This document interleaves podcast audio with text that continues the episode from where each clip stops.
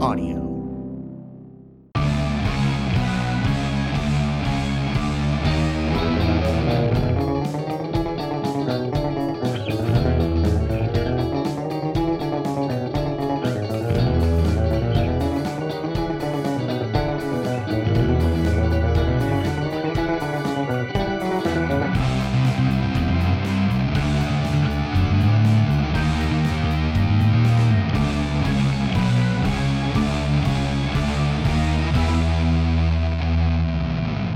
Hello, setlist listeners. It's me, Jeff. This is a special day. This is a special episode because um, I have a very, very special guest. All the guests have been special, but I'm going to explain in a minute why today's guest is special.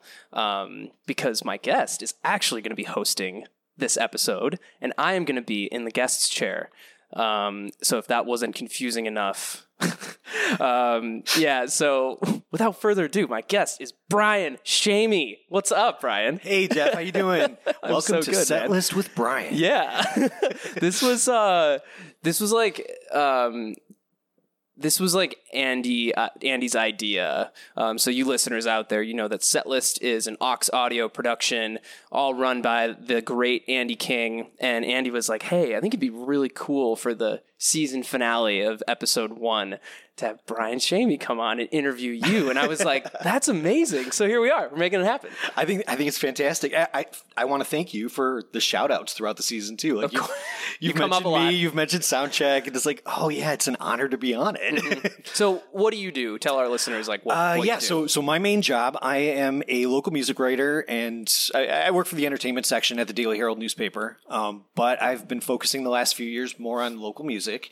Um, I've had a chance to interview some some national artists, but like the meat of it is really just the Chicago scene, Yeah. the Chicago and suburban like up and coming bands, trying to get like bands like Violet Crime in the spotlight. You know, Mm-hmm. just in case people don't know who you are. I think at this point most people do, but um, I, I talk about you guys a lot. we talk about you here a lot. Uh, yeah, so it works. But um, but yeah, it's just it's trying to like weed out um, the talent from you know just I don't want to say the noise, but like there's just so much Yeah. out there, and I think it's daunting for people to to try to f- explore and and find their own music. Um, so if I can just kind of put stuff right in front of them, Mm-hmm. and all you have to do is read a story or hit play on a playlist. well, like, it's outlets like yours that I think people turn to to find their Yeah, I hope music. so. Like, I, I, I definitely hope that uh, that it's doing some good. You know, um, I've had a lot of bands reach out to me. It's like, great, let's let's get you in front of people. Mm-hmm. So yeah. Do you remember uh, our early interactions? What do you What do you remember about about those? okay, so you you know what's actually kind of funny? I I, I think I know what you're going to talk about. Okay, but I have history with with you that you don't even know about, probably. Okay. Um, a band that you were in before Violet Crime hmm uh, had released some new music back in I think it was 2018, and Yes. there was one song in particular in particular where there was like beautiful harmony going on. It was kind of a little bit of a theatrical kind of a song. Yeah. And anybody who knows me, like because of my history with I, like I was a theater minor and stuff, so any band that can tie stuff like that into it, bring harmonies into it, like I'm hooked. And I remember asking like, who's singing the harmonies? And, and then I found out it was you. It was and, and I was like, well, I don't know who that is. But what's funny is like, I was looking at the the press photos and um, for Homegrown Fest, I think it was, and I was like, Yeah, we did that that year. oh, that guy, yeah. he's he's he's kind of intimidating. He's kind of a he looked like kind of a badass. Nice. sure. Glad I give It's like- off that impression. yeah, well, you know, four years ago you did. But now I know you. Yeah. But uh, but yeah, and then then I'm not exactly sure how Violet Crime kind of fell on my radar, but I was hooked right away. I just remember, I mean, when you were writing about my other band, I came to know who you were, um, but I wasn't quite sure of the ex- of the extent of like of the musical community that you were fostering, um, which has obviously grown now over the past Right. two Yeah, years. I mean, at that like point, was Soundcheck was a brand new thing, like early 2019, Mm-hmm. right? So, so I think when when Soundcheck started, um, I remember uh, yeah, you and I having like a long phone call where we basically shared we we heard about your goals and what you were trying to do, and then we kind of shared. Violet Crime shared our uh, what we were working on, and then we worked together. And I think we were your featured artist for for Yeah, one point that year It was March, I think, of 2019. 2019. I think yeah, Yeah, seems like yeah. I mean that was three years ago. I know it feels that? like forever ago. Um, and then, and I mean, Chicago Soundcheck has been has been a huge part of our growth as a band, and your your write ups that you've done for us in the Herald have been huge. I know my mom always gets excited uh, when her friends drop off the clippings in the in the mailbox, you know. and uh, yeah, I mean, we even went so far as to February of 2020. Um, we kind of did like a sound check sponsored show uh, at the Beat Kitchen. And that And- was that was amazing. yeah, that was one of the greatest nights of my life. well, you sold out Beat Kitchen we did. We sure did. With, And the Weekend, Run, Club, August Splits, Hotel, and Splits. August Hotel, yeah, Um, such a great night. all artists. I haven't had Mitchell yet on the podcast from Weekend Run Club, but he's queued up for next season. Already got it Okay, worked out. good. And then like, I've had him on the lineup, man. Yeah, Come on. and I've had both Dean and Eva from August Hotel, and I've had both Claire and Taylor from Splits. So um, I know I've said it a thousand times, but this podcast is just where I have my friends on to hang out. So You know what's interesting as a listener though is like you have introduced me to a lot of not only new music but a lot of artists I didn't know. Hmm. I mean, I knew, through the set list, you mean? yeah. Yeah. Well, well, no, no, no. Also, like people you've had on. Oh, sure. Okay. Yeah, because I mean, I knew Jackie and I Yeah. knew you know Dean and Taylor and everything, but like I didn't really know Clara that well. Hmm. And uh, I, I knew Eva, Mm-hmm. but um, and then some of the other ones that you've had on, I had no idea. Nice. So it was like, oh, cool. I got to check these people out. Yeah. Not to mention, you know, then they're talking about these artists that like I've never heard of. So Same. yeah, um, cool. Well, should we get into my set I was going to say, fortunately, your set list is made up of people I've mostly heard of. cool. So And I'm going to pull it up. I remember my set list, but uh, I, I it's just going to help to look at. So, um, hmm, where to go? There it is. All right. So this is where you ask me what my first song is. Okay, so Jeff. so I, you know, when you first sent me your playlist, I, I got really excited because, like I said, I knew most of the artists on it. Um, I actually knew a lot of the songs on it. So, um, and I went in and I listened. And I was like, this is this is perfect. It's a great set list. Um, we're gonna talk about why after. 'cause Okay. I have some questions for you. Okay. But uh, yeah, it's just. It's really exciting music. Yeah. so, uh, Jeff, what was your first song? My opener, my set list opener is Anthem Part 2 by Blink 182 from Take Off Your Pants and Jacket from 2001, I think that record came out. Yeah, yeah, yeah. Yeah. Um, I picked that song because I believe it is the first song on that album. That's not why I have it as an opener, but I just think like it's a good opening song. Like the way it's starts, it's very like whoa, like Oh, yeah. uh, and and also like the the conceit of my set list is sort of like my musical journey and Blink 182 was a big part of my like teenage years even though like I was not a teenager when this album came out. I remember being in high school, and that's when I had like my pop punk phase, and uh, like Blink One Eighty Two. Obviously, for anybody who listens to pop punk, they are like the gold standard. Oh, yeah. I think you know across. You know, there's a couple bands like that. Um, but yeah, I mean, just their whole like image, their sound was so pure, and I just fell in love with Blink One Eighty Two. All of their records, I just thought were so good, and like. I uh, I was also a big fan of like I actually really got into Angels and Airwaves first. Tom Oh. DeLonge's other uh Which you know I sense knew because it came later. Yeah. Right, right. And I knew Blink 182. Everybody knew all the small things. But like I remember getting into Angels and Airwaves like er, in my early teens and that kind of sent me back to Blink 182 and that's when I did like my Blink deep deep dive and this was the first Blink CD. Yeah, you know, because that, that's something I was going to ask you about. Mm-hmm. Like, how did you like? What was your uh, entry point into Blink One Eighty Two? Because for me, it was Dude Ranch. I w- yeah, You no. know, the right before Enema, But right before Enema, before yeah. really went mainstream, and um, it was like it was perfect. It was like everything for me that like a twenty one year old fresh Dude out Ranch, of college. You know, it's it's kind of. I don't know. It had that punk sensibility, but it was humorous. It was funny and lighthearted, and Mm-hmm. mean, there was a song about Princess Leia on it. Like, what the hell? You know, like how do you not love that?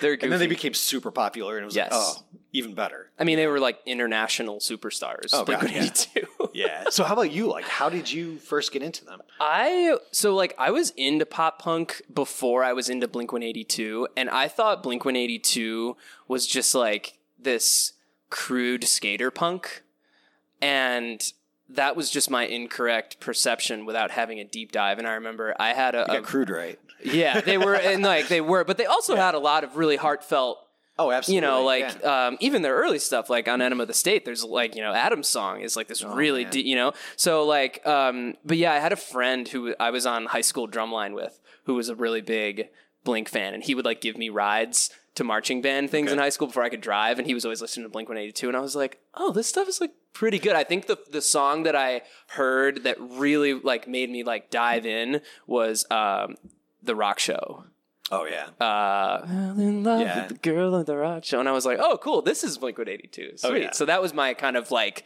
that's what hooked me, and then I was just I was in it. So Yeah, it's, it's such. It was really good stuff. Mm-hmm. Um, I don't listen to it as much anymore, but uh, Mm-hmm. it had its yeah. time. Oh, kind of. But no, but, but actually, like going back and because of the the playlist, Mm-hmm. I was like, oh yeah, I remember.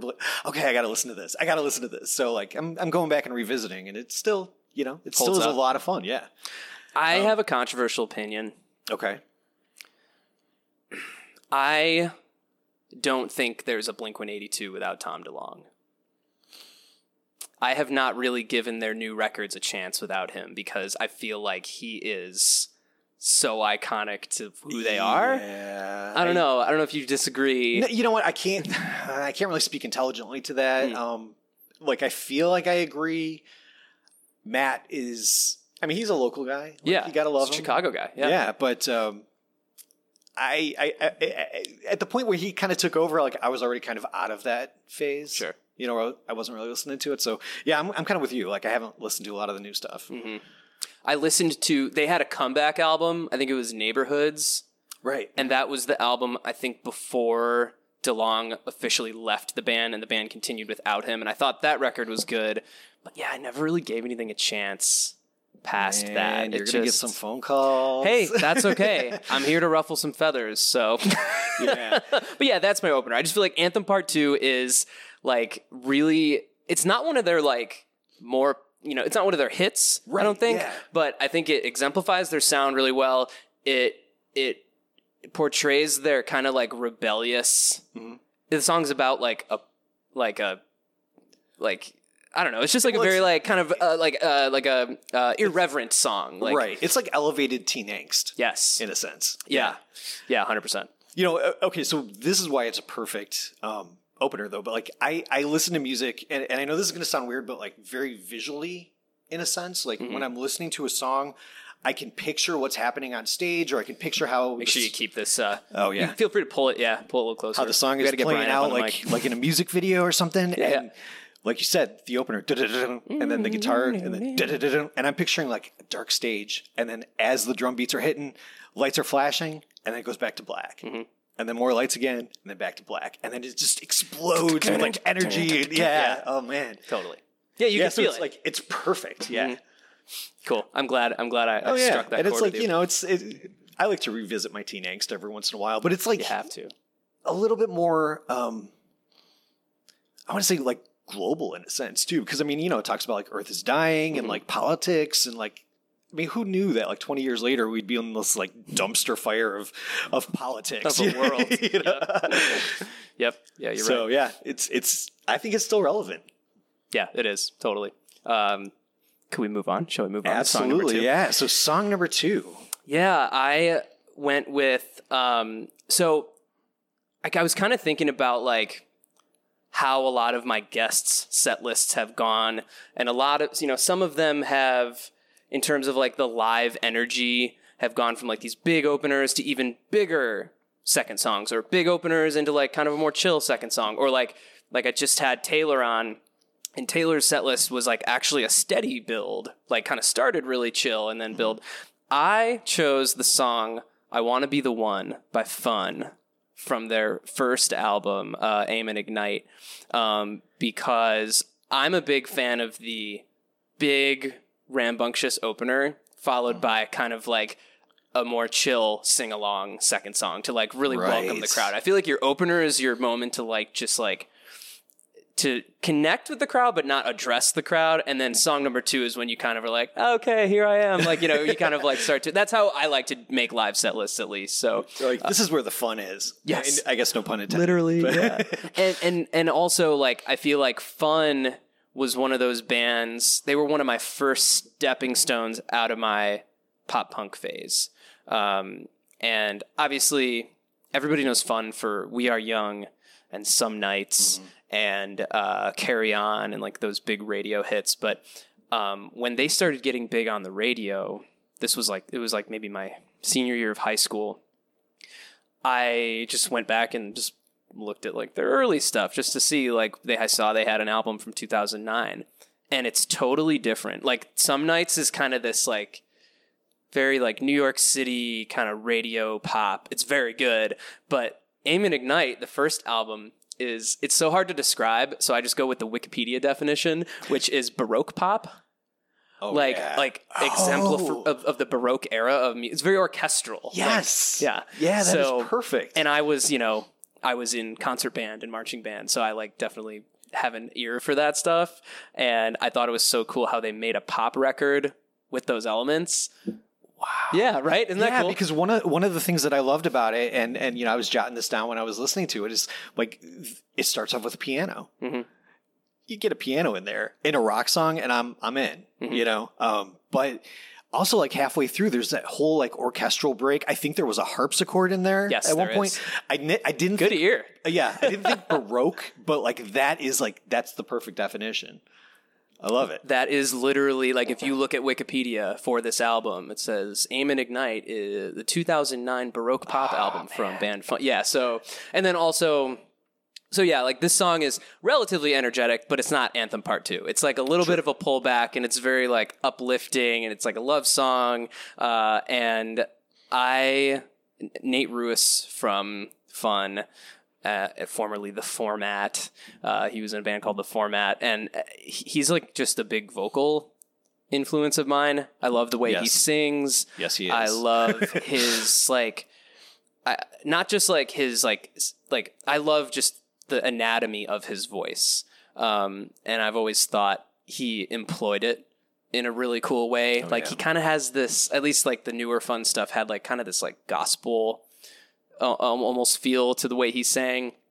And um, yeah, I think this this song and this album and this band kind of opened some musical doors for me um, in terms of like because these were er, this was early in my I was still a budding songwriter, and I don't know there was just something about fun and Nate Ruess that just showed me a lot of what I didn't know could be done. Oh yeah, I can see that. mhm. I, I was thinking between this song and, and the next song, like they're one hundred percent your influences. Mhm. Like that is where your sound came from. I feel like this song uh, influences Violet Crime as a band more so. Um, has a little bit of that, a lot of harmonies to it, like that kind of that boppy feel to some of the songs. Um, but this one, like it's just it's happy. Mm-hmm. Yeah. I don't want to say pleasant, but like it is. Yeah. Like it's you Yeah, know yeah. there's there's joyful trumpets in there, and you know I, I love it.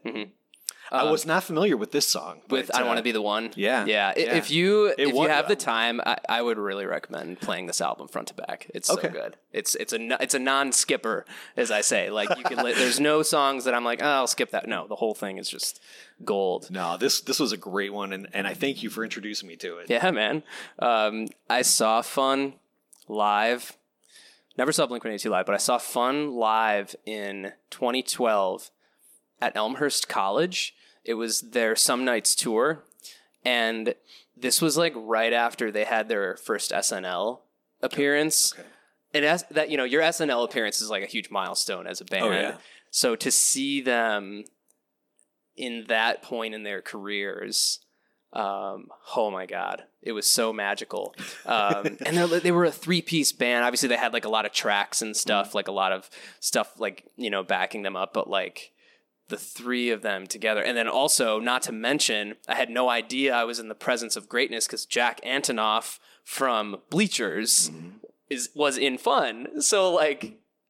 I guess it, I never even really thought about that until now. That like in that moment, I was seeing Jack Antonoff, the producer of Melodrama in 1989. At Elm, in the Elmhurst College gym, like, uh, so it's it's cool to harken back to that. But yeah, man, fun was like a huge part of my of my musical development, and I listened to this album on the drive out to the Burbs today for a five year old's birthday. I went to, so yeah. So you're still revisiting it, you know? oh, all the time. Oh, yeah. I would say like once or twice a year, I will go back and listen to both these records, and like that's all I need is just to like just to remember, you know. Kind of change your mood a little bit. Um, yeah, fun will definitely reliably make me feel better if I need to feel better. yeah, music's pretty magical that way. It is. It is. So you hinted at my next song. I did. So your next song, Mhm. um, I have not listened to the song in in quite some time, Mhm. but uh, but I am really glad that I got a chance to go back and listen to it. Mhm. What is your next song? Sunday Morning by Maroon 5. Yeah, which is might I don't know shock some people. I I picked this song. I thought it was a good. Again, I think like the middle of your set list should be kind of chill, um, and this also my introduction. Okay, obviously Maroon Five was all over the radio when I was a kid, but that's all they were to me. And I remember being in college. I was a junior and I was hanging out with Kevin Nagel, our drummer, the drummer from Violet Crime, or who would become the drummer of Violet Crime. Um, and uh, like we, you know, we were we've been close for a long time, all the way back through college. And he was um, the first real good friend I met. That like our preferred activity was to just hang out and listen to music. And he always had really cool playlists and he introduced me to a lot of music and like reminded me of a lot of music. And I remember one day we were hanging out and this song came on and I was like, what is this Maroon 5? He was like, yeah, man, you've never listened to songs about Jane. This is from songs about Jane, like their big, you know, yeah. big blow up album. like 2002. 2001, 2002 or something. Yeah, Yeah. like early on, um, had all their big, you know, first hits on it. And the way it's not a jazz song, but there's so much jazz in it. And I my ears just latched to, to that, like the voicings on the piano, to the style of the drums, to and then like just the way Adam Levine sings this song. I was like, I didn't know Maroon Five like made music like this at any point. And um, I do think like I mean, uh, you know, yeah, like jazz and elements of jazz has been a big part of Violet Crime's sound and influence. Um, but I also think like this song was an important time in my life because it was again, it was like an expansion into like different kinds of music. Like I feel like this is what gave me a taste for like kind of retro sounding like soul and funk and jazzy sounding music, which now I make. Um, so and it's also very special because like this was this this was kind of early on in my friendship with Kevin, who's like my best friend now. I'm gonna be his best man this summer. Like we could not we we're in a band together. Thank you. Yeah, and like like we could not be closer. And I feel like this song, among a few others, we're just like kind of like I think about him when I when I hear this song. That's really So, special. Yeah, Yeah. yeah. It, it, it's funny because like going back and listening to this, um, I remembered like I had put this on a burned it on a CD. Yep. You know, back when it was popular, Yeah, and then you know then there was all that Maroon Five backlash and like yeah, When they kind of sold out. You mean? yeah exactly. You know, people were like, uh, who listens to Maroon Five? And it was like, yeah, okay, I guess I don't I'm really. at a payphone trying to call. Yeah, yeah, yeah, yeah, kind of like that.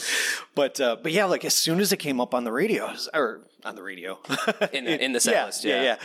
I was like, okay, yeah, this is definitely where like where Jeff came from. Mm.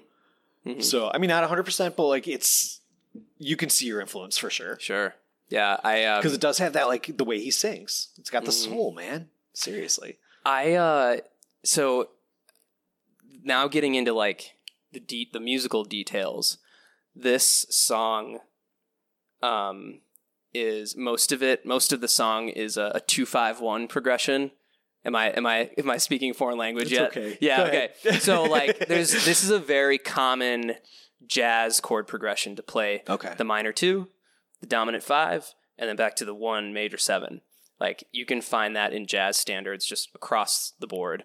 And I remember like looking up the chords for this song and I was like, "Oh, that's why it sounds jazzy because it's using Okay. this like classic jazz um, device Mhm. in a pop song." And um, it's something I've always tried to employ. There's no, I don't think there's any Violet Crime songs that quite use that. We did have a song that we wrote and recorded and never released that does that same thing. And I think if I played it for you, you would totally hear. So yeah, um, you would hear you would hear Sunday morning in it. But yeah, even down to like those musical details, just above the like the impression you get from hearing the song, like the two five one is a is a elementary jazz thing, and uh, I was like, oh, you can use jazzy things in pop music to Oh, yeah. sound to sound good. so yeah, and then this sent me back to listening through songs about Jane, which is just a is an a, iconic record, right? Like Oh yeah, So- it really was at the time too. because what else was on this? Was this had uh uh I don't know how I got so. Is it Shameless? What's the song called? Oh, Shameful. God, no, now uh, the things. I've done are far too shameful. You don't want to know. Do you want to hear? You, you know, you yeah, like Yeah, what no, I else d- was on that album? Uh, um, but I just like, oh, wasn't She Will Be Loved? Was She Will Be Loved on this album, or was that the next one? I think it was. Yeah. Let's see. I got it over here too. Oh, you shoot, I'm not on your Wi-Fi. Harder to breathe. This love. okay, harder to breathe. Yeah, Yeah, Tangled. Tangled is the name, not Shameful. Yeah, Sunday mornings on here. Um, yeah, like I mean, this love and she will be loved. Were just like everybody knows those songs. So yeah. So It's- Maroon Five Sunday yeah, morning. That was my. It's an excellent choice, though. Mhm. I'm You glad know, you thought so. and- and again, wouldn't have thought of thought about that um, listening to Violet Crime, but listening to this after Violet Crime, I definitely see it. Mhm. And it was a cool way to just sort of like introduce a different groove into the set list. Yes. Yeah, we started So. with we started with SoCal pop punk, and now we've made our way to uh, to uh, jazzy pop music from the early 2000s. So, um, yeah, did you? Um, well, it's interesting you say that. That like you didn't, you wouldn't have thought this was a, a an influence for me as a musician, but then you heard it and you're like, oh, I get it. I Oh, felt the same 100%. way, specifically about. Um, I when I had um, Nick Sintos from the Flips on the Mhm. show, I think he was my most recent guest. Um, I shortly after um, his episode, I then went to his show a few days later and heard his band live for the first time and was like, "Oh, I get it." like Yeah. I I, list, I heard your set list and then I heard your band play and I was like, "Oh, I totally get it." So it's funny that you're hearing that in this too. Um, So, song four. Are you ready? I can't believe we're already on number four, um, but we are. This one is sappy. There's a sappy story behind this one. Okay. Um, so my fourth song is uh, "Would That I" by Hozier from his second studio album, "Wasteland Baby" from 2019. I am when "Take Me to Church" came out in like 2012 or whatever it was. I was immediately hooked, and that for that self-titled album is one of my favorite records of all time um, and uh, so much that this was this was also another artist that Kevin and I really bonded over that we like got into together, and um, and I mean he I mean he, there was like five or six years between albums for Hozier, uh, which is like a long time to wait for Oh, an artist who puts out a record that you really like. Um, but yeah, I I you, there's just no artist quite like him out there, and I, it's because of his it's because of the unique mix of influences. So he's Irish, um, and and if you listen to Hozier, I think this song shows it a little bit. Some of his other songs, even more so. You can totally hear that kind of traditional Irish, the way the melodies are constructed, the kinds of instruments he uses, the way he uses the instruments the way he sings, sometimes the way he like articulates, you can like hear his Irish accent a little bit. Um, but he's also like grew up on American rock and roll, and like you can totally hear in some of his other songs that there's like totally just like American blues and rock and roll in it. And when you combine this like traditional Irish thing with American rock and roll, you get Hozier. It's the sound that you just don't ever hear. Um, so yeah, very influential for me. Um, especially his this song is like I feel like the pinnacle of his um, metaphorical lyricism. Yes. I don't know if you how much you looked at the lyrics, but it's would that I would W O U L D, but um, it's kind of a, a homophone for wood, as in like a tree, Right. and the song is kind of about he's like he's kind of like comparing like uh, his lover to like a tree um and the extended metaphor is just mind blowing and like all of Hozier songs are like that but this one is specifically um yeah i'm curious like what you thought of this Well, yeah. I mean, I was I was digging around a little bit. Um, spent some time with the lyrics, and it's. I think what struck me is his um his like idealization or like the idolizing of like Mm. that sense of love Mhm. in it. Um, like it's almost like a divine, heavenly thing. Which, it, when you think back to "Take Me to Church," Mhm. sort of the same idea. Like Yes. there's a through line between these two songs. totally Um, but what uh, what I also thought was kind of interesting is like he says there's a line in there. Um, oh, what did he say? I've handled the wood, but I still worship the flame. hmm And it's that like that balance between like humanity and then the divine. Which yeah just got chills I thought that yeah. I know. I thought that was kind of I don't know. I just thought it was neat. You know, uh, but also talking about like your hand of gold. It's like that whole idolization idea. yes So Um, like that that's my take on the metaphor. But uh, what were you thinking?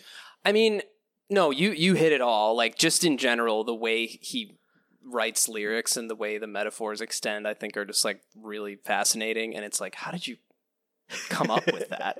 um, th- oh, Hozier is also really special to me for another reason, and it's about that lady that just left when you got here. so my girlfriend Becca and I we met um, going to a Hozier concert together.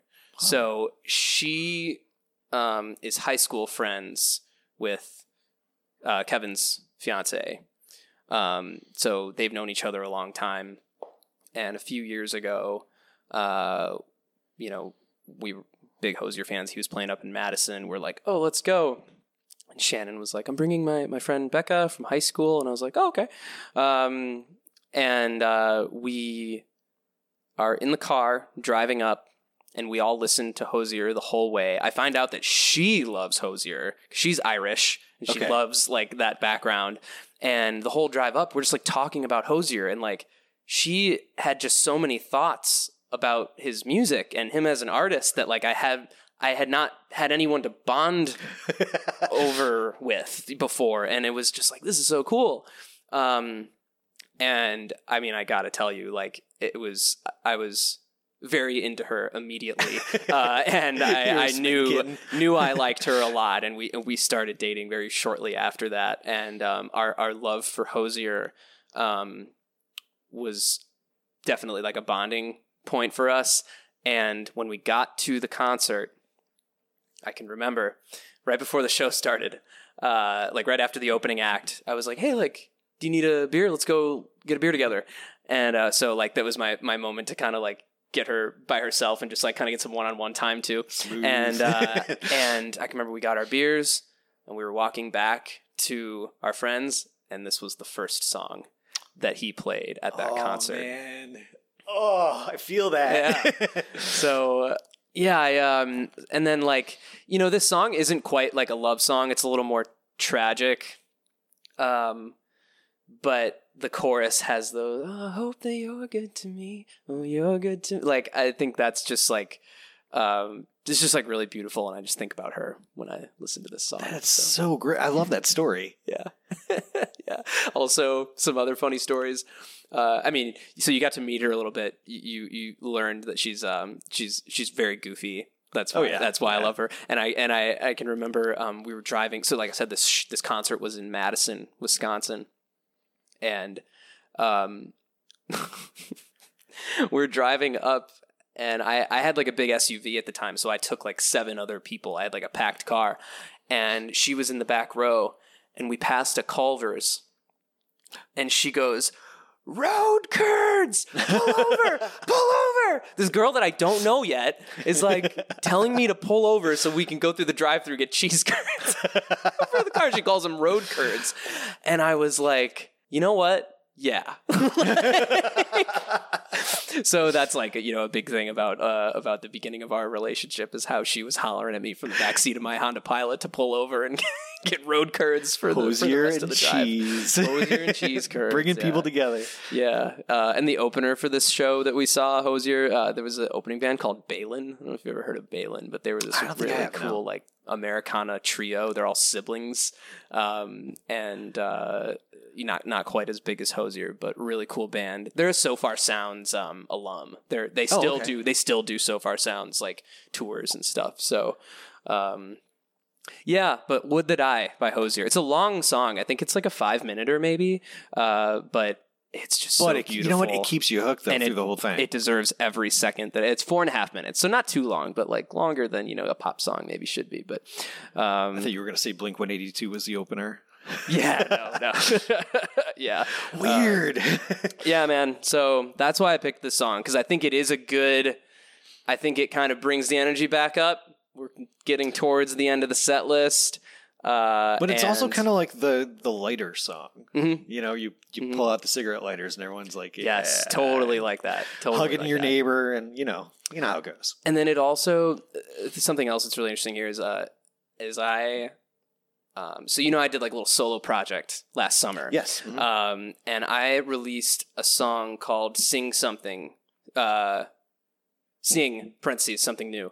Uh, and yeah, that was uh, your second release. it was the second, Yeah. a second of two songs that I put out, and uh, it was kind of like a folky Americana song, and um, and I wrote it for Becca, and the percussion profile of the song I totally ripped from "Would That I" by Hozier. Okay. Uh, not like in a plagiaristic way, but just like the way that he u- there's a lot of like auxiliary, you know, tambourine and like clicky things. Like I was, I really like the way that this song uses percussion, and I was like, oh, I might as well kind of use that in this song I'm writing about this person I love, Yeah. who Hozier was our, you know, our kind of initial. Man, that is so perfect.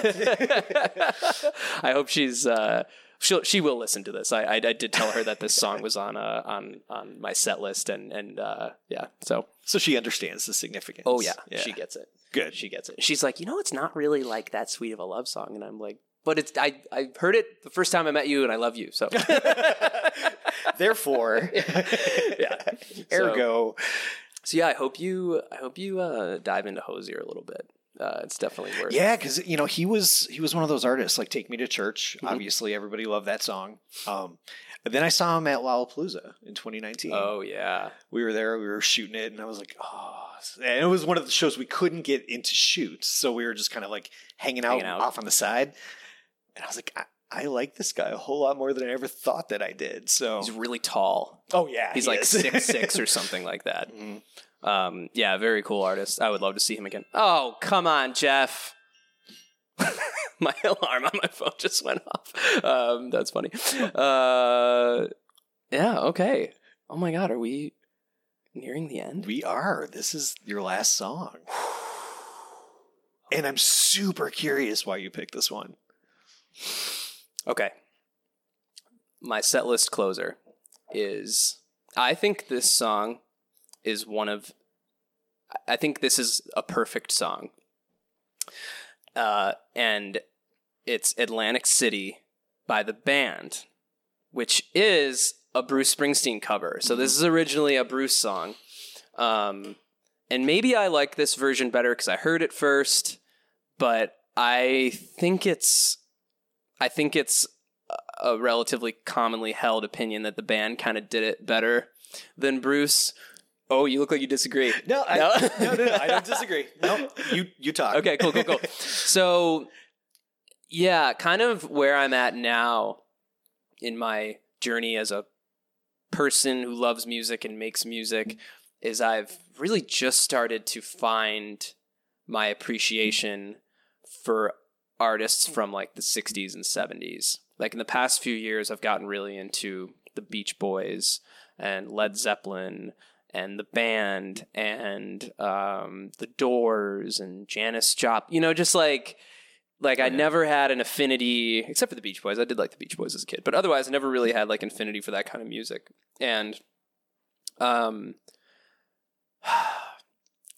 I was actually really debating whether or not this would be my opener or closer, but I kind of wanted the set list to sort of be part of my life narrative too, and it kind of made sense to like put it last because this is kind of where I'm at. But uh, yeah, I've just recently discovered the band, um, uh, and I mean, you know, I like was obviously like aware of the band and their and their hits, but like So never is- intentionally took. okay. What were you say? Uh, This is the same the band. Yeah, Okay. yeah, of like who did I- like the weight and like Up Right. on Okay. Because Creek. yeah, I was listening to it. I was like, I'm not sure. Yeah. But yeah. and okay. it sounds different because this was actually they released this um in the 90s Mhm. when after they had gotten back together after after breaking up for a while and i think one member did not rejoin um, and they released this like bang and cover of atlantic city that i think in some ways is like more popular even than, Oh, yeah. than the than the than the original uh, but yeah this is the band levon helm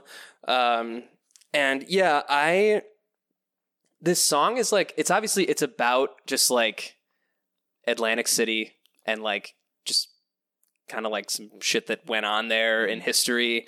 Um, but I think it's even greater. It's like because the the the the verses of the song talk about just like some just like shit that goes on in this in this city and like and like kind of like the struggles of like being an everyday person and like uh, you know uh there's trouble busting in from out of state and the DA can't get no relief like and then the chorus has this very resolute line of everything dies that's a fact but maybe everything that dies someday comes back and then he says put your makeup on, put fix your hair up pretty, and meet me tonight in Atlantic City. And I think it's just such a cool way of saying like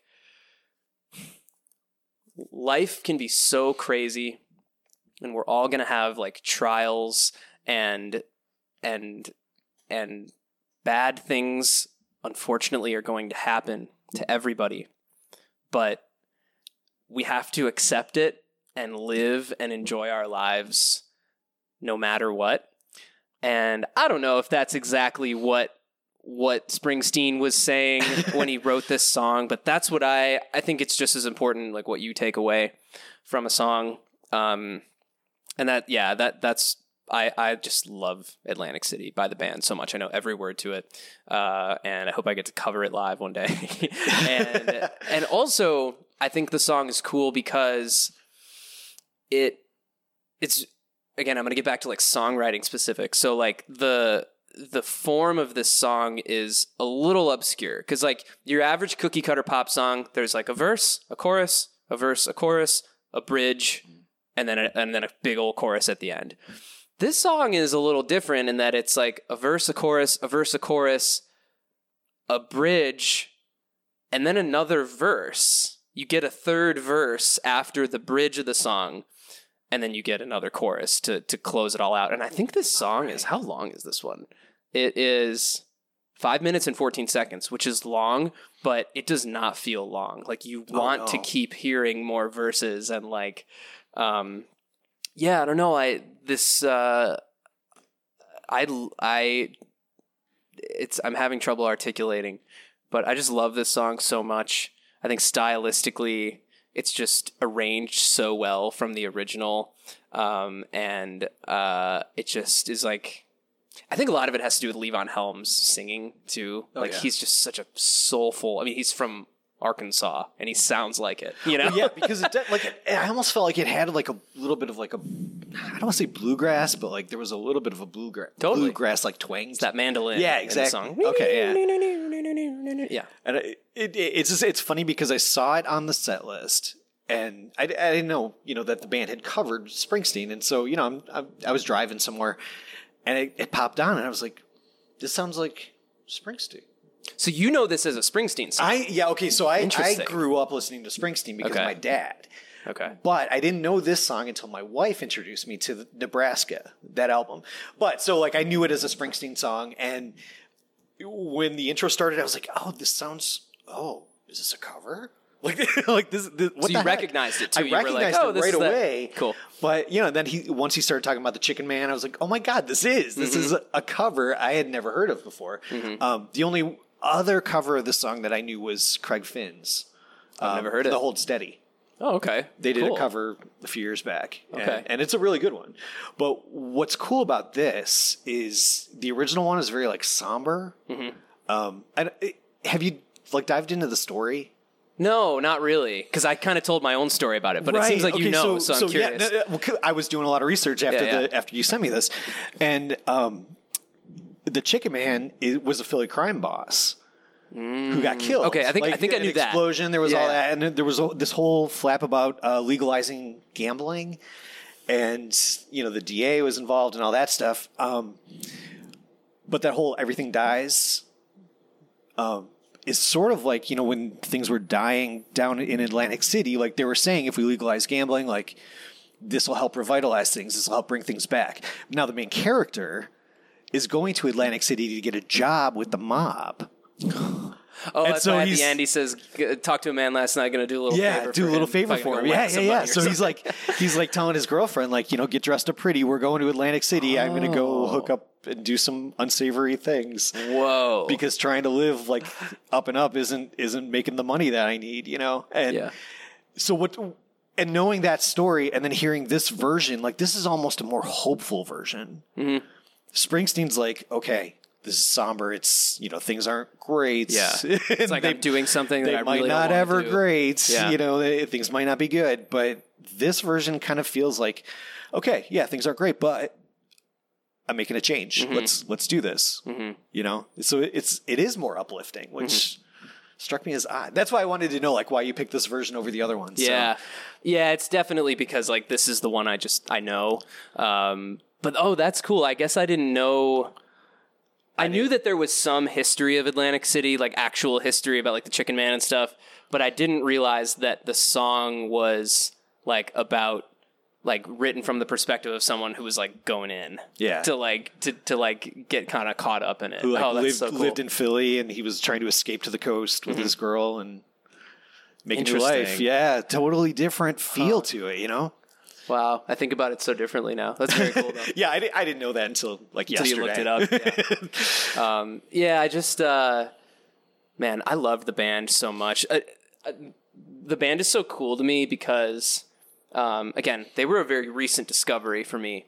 But the way I understand it is they were the four of them, or the five or six of them, were um, like a, a session band. Like they weren't necessarily their their first their primary thing was not necessarily putting out records and performing shows as the band. It was touring with Bob Dylan as his backing band and like doing stuff like that. Like they were kind of like the Wrecking Crew, where they were like you hired the band to be the musicians on your record. Band. Okay, yeah. And that's why they called themselves the band because it was just like God, I that's didn't what- know that. Yeah, yeah, yeah. um, and um, I think that's really cool because I love I do session stuff whenever I can like that. Like uh, I don't know if you saw our friend Sydney Richards put a song out recently called uh, "Green Bottles." Um, I'll send it to you. Oh yeah, I don't think Um, I caught that one. I uh, played the drums on that on that Man, song. okay, so, I, I've been finding out like the last month or so that you've been playing drums for a lot of different acts, and like you, you do a whole lot more than I even knew. yeah, Riley Downs. I've been Yeah. playing drums with her a lot lately, and I and I do like a little backing singing, and um, but yeah, like Levon Helm from the band, he was the drummer, but he was really like the most recognizable lead singer of that band too. Like he's the one who's singing most of their tunes, um, and he was playing drums, which I like to do that. So I think that's cool, and yeah, and it's just so happened that, I mean, anytime you get musicians who are good enough to be session musicians, meaning like they get just hired to make records or hired to Oh, go yeah. on tour, they're always going to be good enough to put out their own records and play their own shows. And I just like think it's really dope that they Any musician's talented enough to like jump in on somebody else's work Mhm. and do it justice, Mhm. and you know the original person's like, yeah, let's do this. Yeah. you know they're good. That's So- what makes a good session musician is someone who can meet the artist that they're working for where they're at and and get their vision from them and help bring it to, to life and put their own ego away. Okay. Like you have to leave behind your own inf- you know you you want to have you know they're hiring you cuz you are who you are but you still your primary direction has to be as close to the the person you're servicing's music is has to be as close to their vision as as possible. Oh, right. Yeah. Because it's Um, not your vision, it's No. theirs. Yeah. And sometimes they'll hire you for your vision, in which case you give it, but really you should you should assume that they have a vision and you're just there to Mhm. make it come to life. And um, clearly the band was really good at that, and uh, they did it themselves too. And um, I there's um there's a there's a a documentary I guess you could call it called The Last Waltz. Have you heard of The Last Waltz? it, it's recent, right? It's, no, it's it's No? from it's from the seventies. Oh, no, and it's I- directed. yeah, no. it's directed by. You might be thinking of the Last Dance. The Oh, Bulls. that's the Bulls. yeah, yes, that's the the one I was Last. Waltz is. Um, it was the band's last Basketball music, concert. whatever. Yeah. it was uh, it was the band's last concert before they broke up. So they were like breaking Oh, okay. up, and they did this last live concert. I forget where it was. But it's at this really big, beautiful theater, and it was directed by uh, Martin Scorsese. It's like an Ah. early work of his, and um, it featured. Uh, so it was you know it was the band, and then they had um, Van Morrison came up for a few tunes. They had um, uh, Mavis Staples and like her. So this was when she was. It was just Pa Staples and the. What was their name? It was like it was basically like Mavis Staples and her sisters were like a band with their dad, and they were like they did like the weight with with the band and stuff, and like um, it's so cool. There's I have never I've never actually watched it front to back, but there's a lot of clips on YouTube um, of this live performance that uh, you know was documented and Martin Scorsese directed, and it's just so powerful because you can see in the musicians, you can tell it's their last show as a group, and that they're like hanging on to every second. Man, I'm Um, gonna have to check this out. It's so good. It's so good. Maybe maybe I'll throw one on before before you head out uh, after we're done here, and we'll we'll, we'll watch a song together because it really is so good. I just like watch them sometimes for fun. Um, so yeah, that's my set list. That's your set list. So at one Yeah. point, like you mentioned that you wanted to uh, cover this song.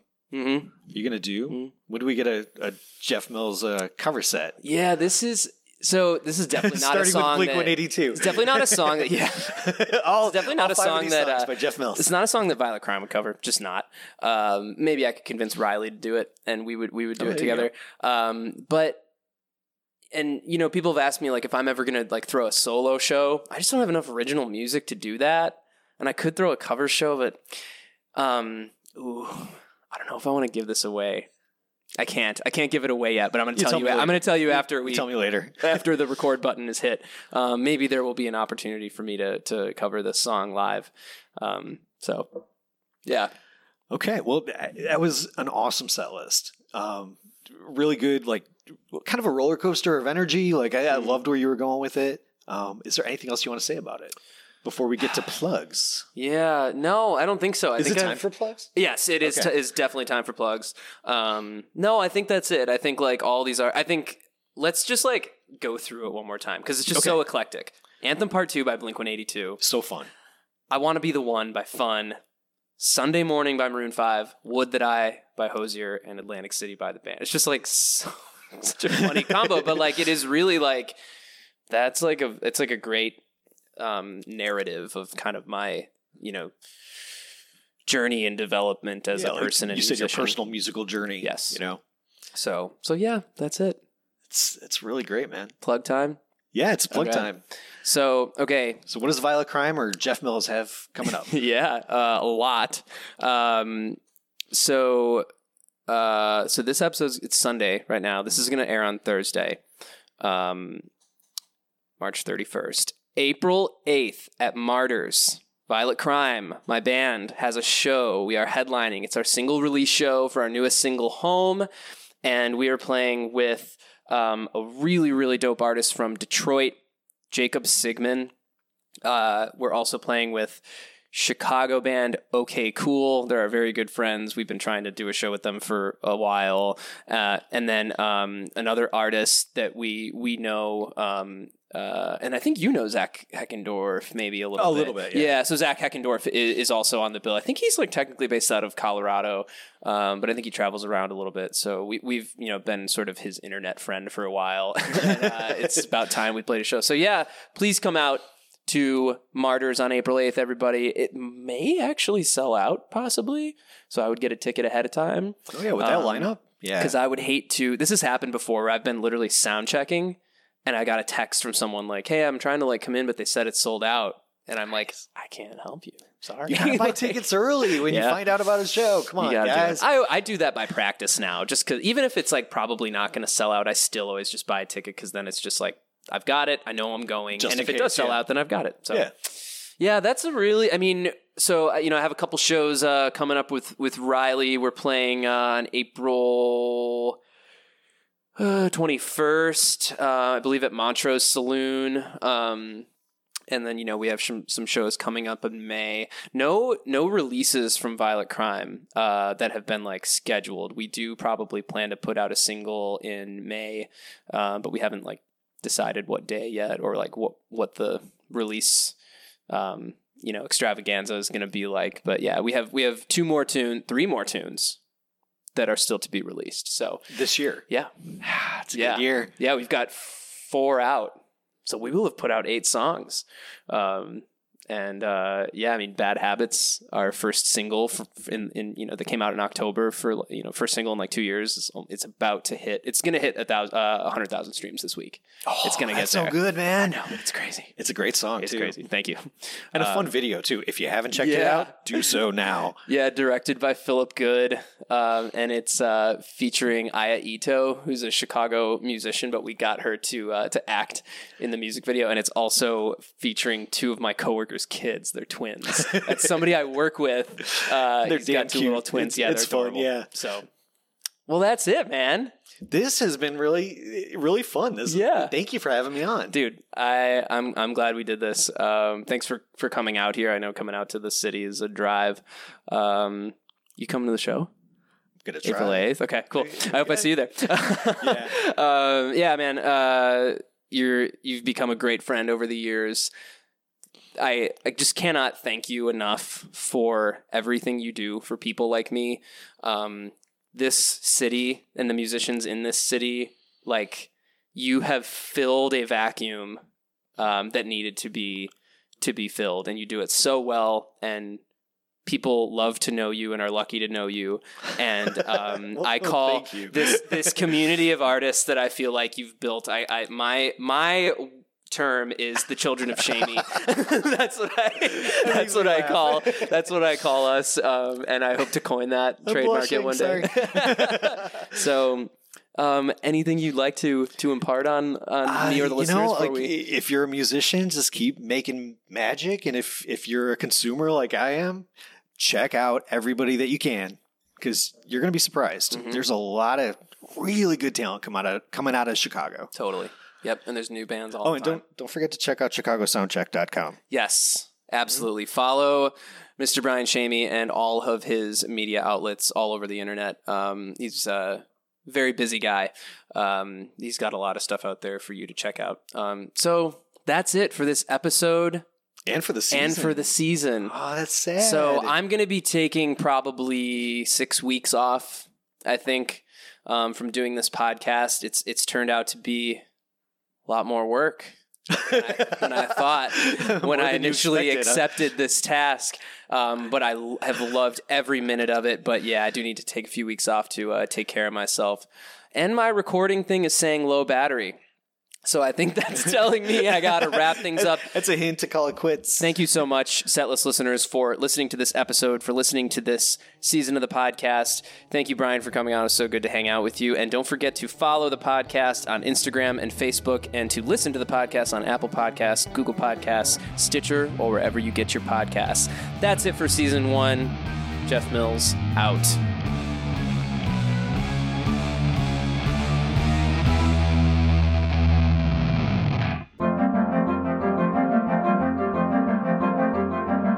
This has been a production of Ox Audio. For more information on Ox and the Ox Audio Podcast Network, visit us online at oxchicago.com.